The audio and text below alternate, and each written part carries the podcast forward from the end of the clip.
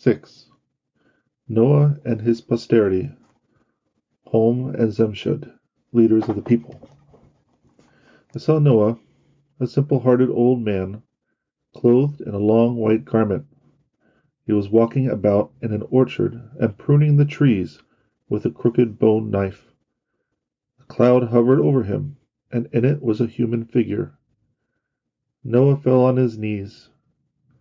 I saw that he was, then and there, interiorly instructed upon God's design to destroy mankind. He was commanded to build an ark. I saw that Noah grew sad at the announcement, and that he prayed for the punishment to be averted. He did not begin the work at once.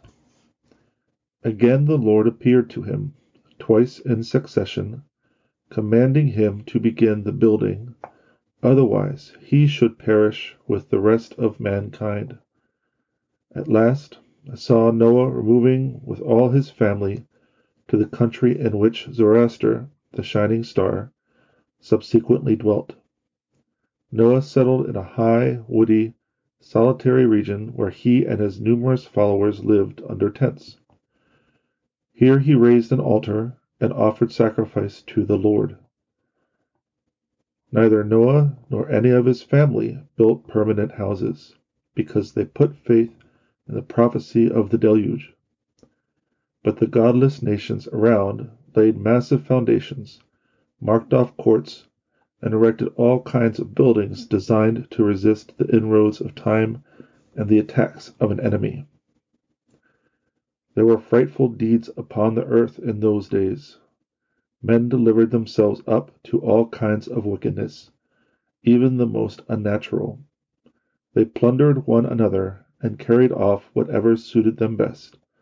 They laid waste homes and fields. They kidnapped women and maidens. In proportion to their increase in numbers was the wickedness of Noah's posterity.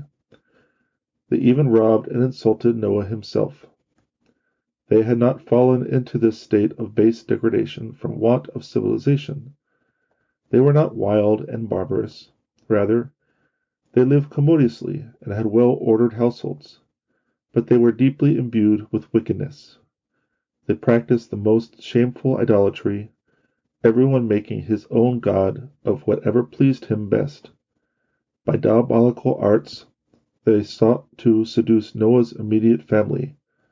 Mosach, the son of Japhet and grandson of Noah, was thus corrupted after he had, while working in the field, taken from them a poisonous beverage which intoxicated him.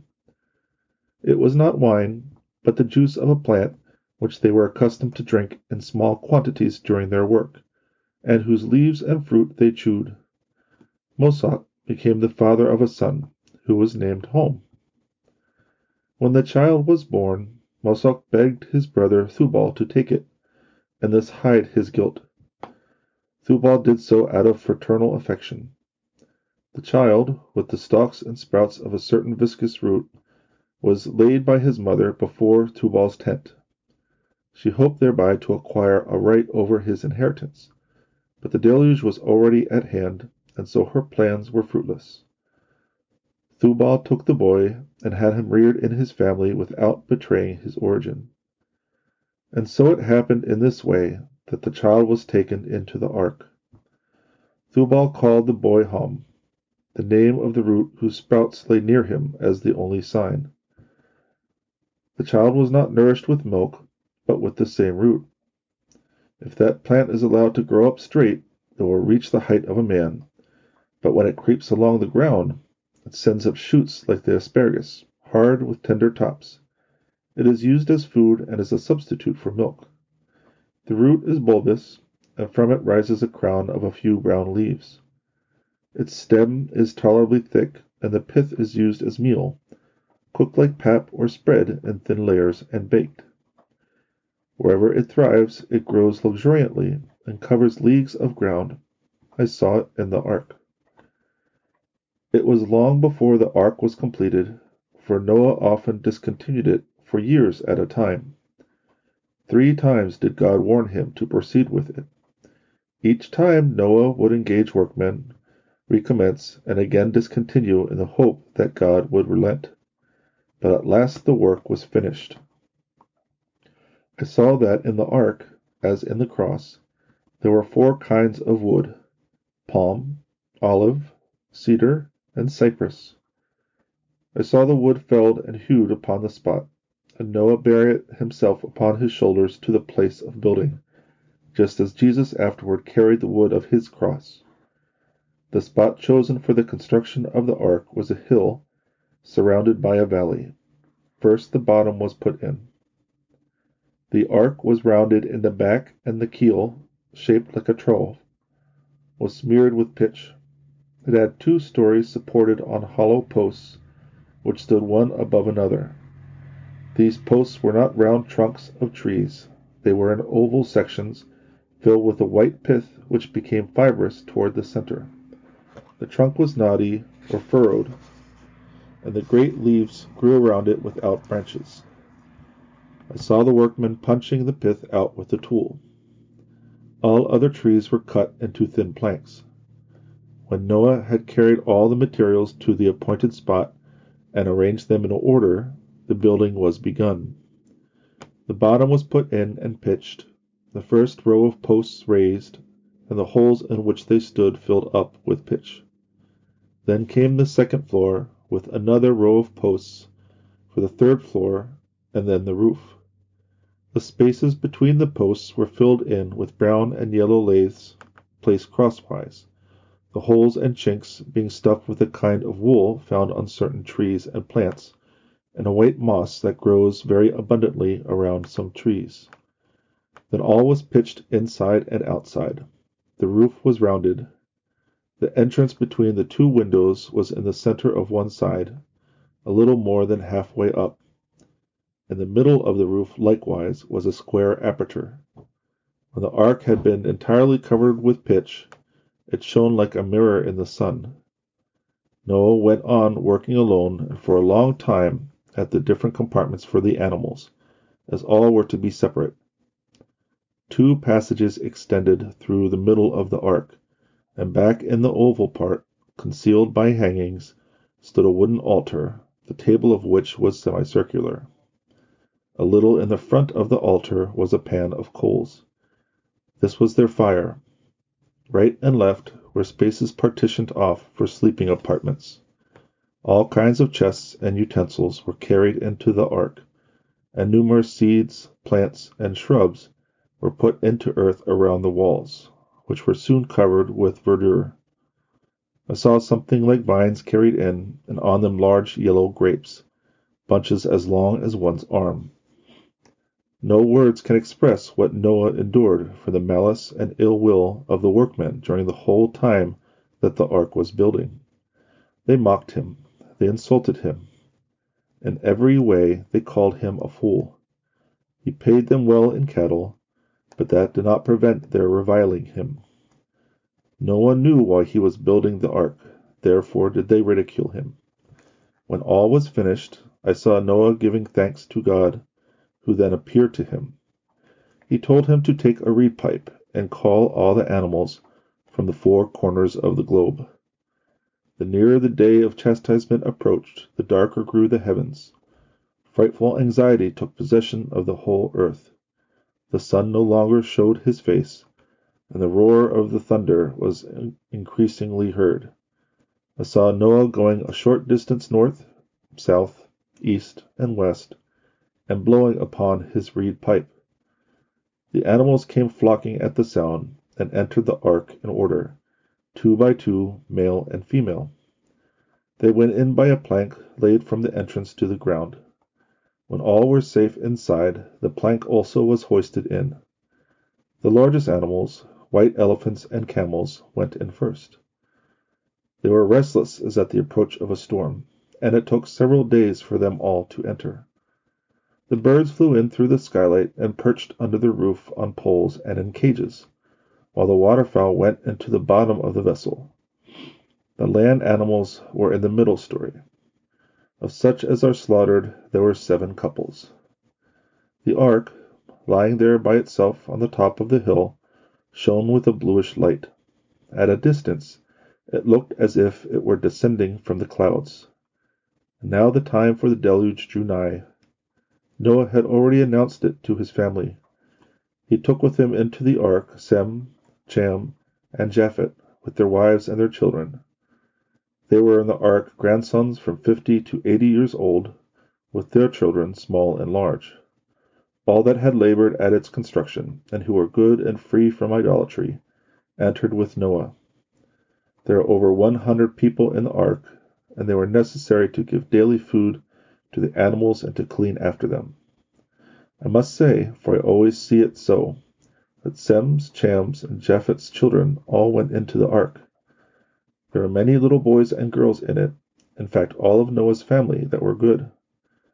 Holy Scripture mentions only three of Adam's children Cain, Abel, and Seth, and yet I see many others among them and I always see them in pairs, boys and girls. And so, too, in 20, only eight souls are mentioned as saved in the ark. The four ancestral couples by whom, after the deluge, the earth was to be peopled. I also saw Hom in the ark. The child was fastened by a skin into a bark cradle formed like a trough. I saw many infants cradled in a similar way, floating on the waters of the deluge. When the ark rose on the waters, when crowds of people upon the surrounding mountains and in the high trees were weeping and lamenting, when the waters were covered with the floating bodies of the drowned and with uprooted trees, Noah and his family were already safe inside. Before he and his wife, his three sons, and their wives entered the ark, he once more implored God's mercy. When all had entered, Noah drew in the plank and made fast the door. He left outside near relatives and their families, who, during the building of the ark, had separated from him. Then burst forth a fearful tempest. The lightning played in fiery columns, rains fell in torrents, and the hill upon which the ark stood soon became an island. The misery was great, so great that I trust it was the means of many a soul's salvation.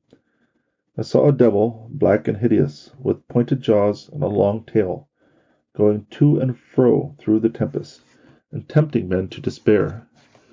Toads and serpents sought a hiding place in the crevices of the ark. Flies and vermin I saw not.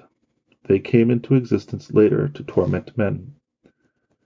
I saw Noah offering sacrifice in the ark upon an altar covered with red, over which was a white cloth. In an arched chest were preserved the bones of Adam. During prayer and sacrifice, Noah laid them on the altar. I saw on the altar likewise the chalice of the Last Supper, which, during the building of the ark, had been brought to Noah by three figures in long white garments.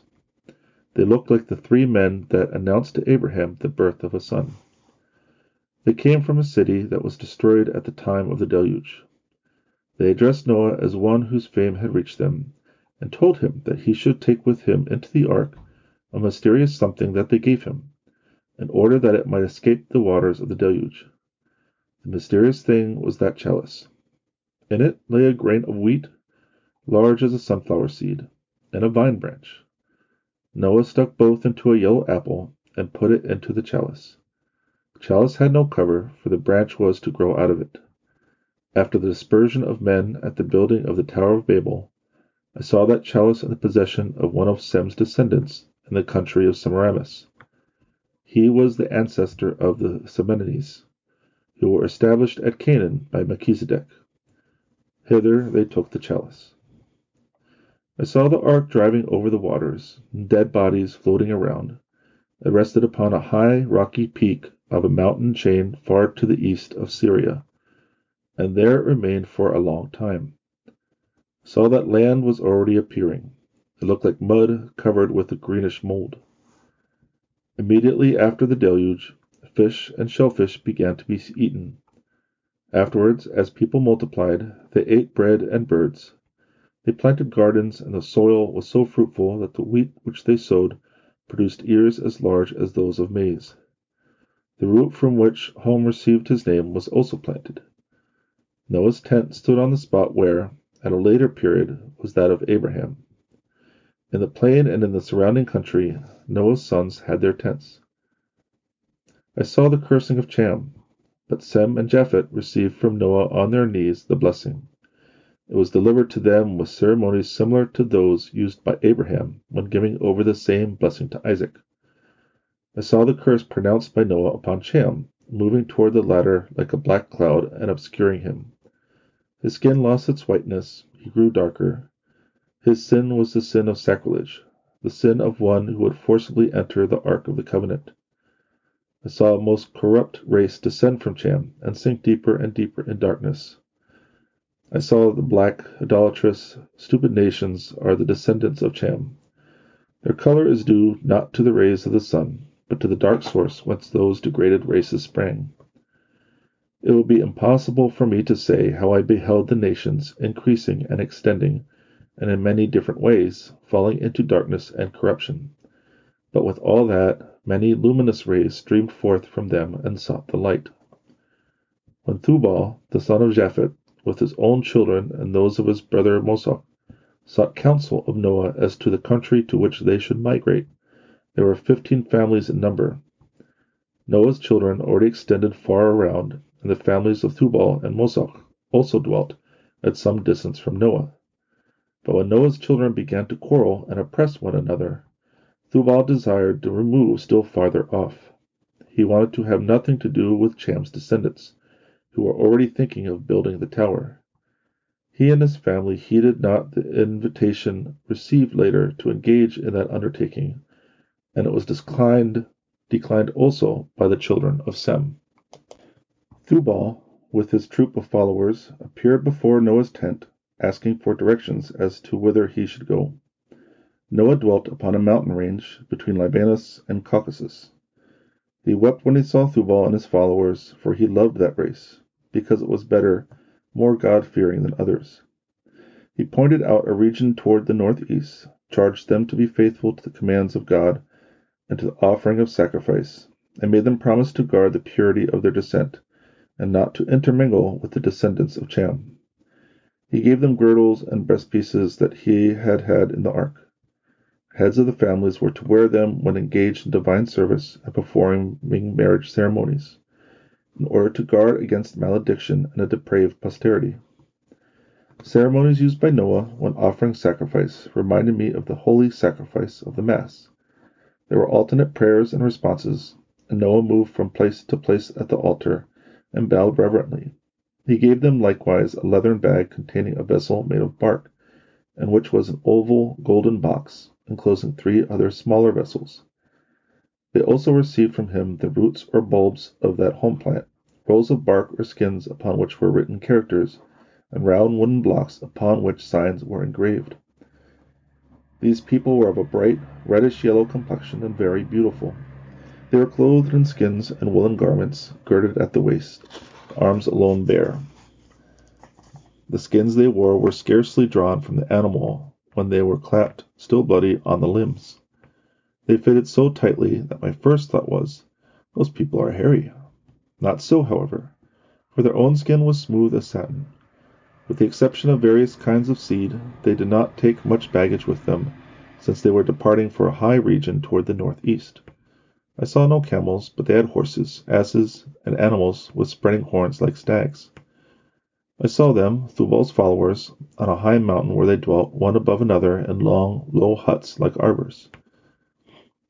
I saw them digging the ground, planting, and setting out trees in rows. Opposite side of the mountain was cold, Later on the whole region became much colder. Consequence of this change in the climate, one of the grandsons of Thubal, the ancestor Zemshid, led them further toward the southwest. With a few exceptions, all who had seen Noah and had taken leave of him died in this place, that is, on the mountain to which Thubal had led them. They who followed Zemshid were all born on the same mountain.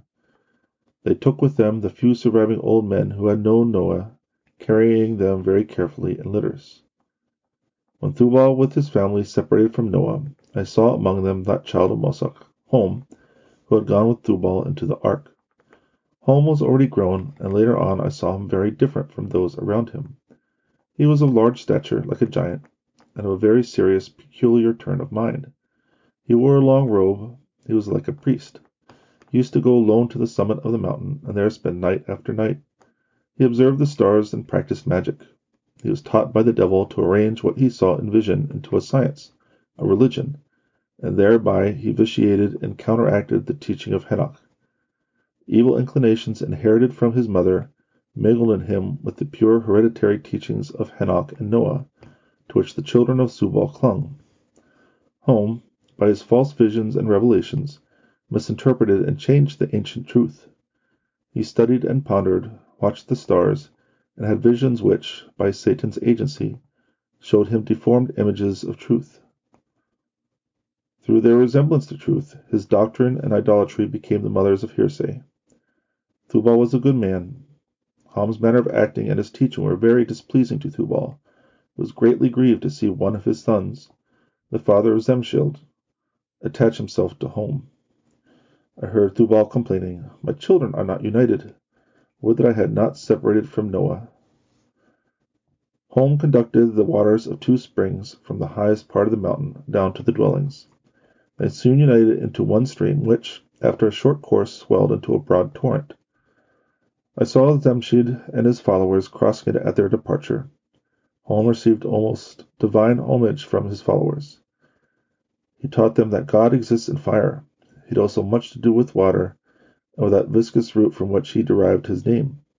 He planted it and solemnly distributed it as a sacred medicine and nourishment. This distribution at last became a ceremony of religion. He carried its juice or pap around with him in a brown vessel like a mortar. The axes were of the same material. They got them from people of another tribe that lived far away in a mountainous country, and forged such implements by means of fire. I saw them on a mountain from which fire burst forth, sometimes in one place, sometimes in another.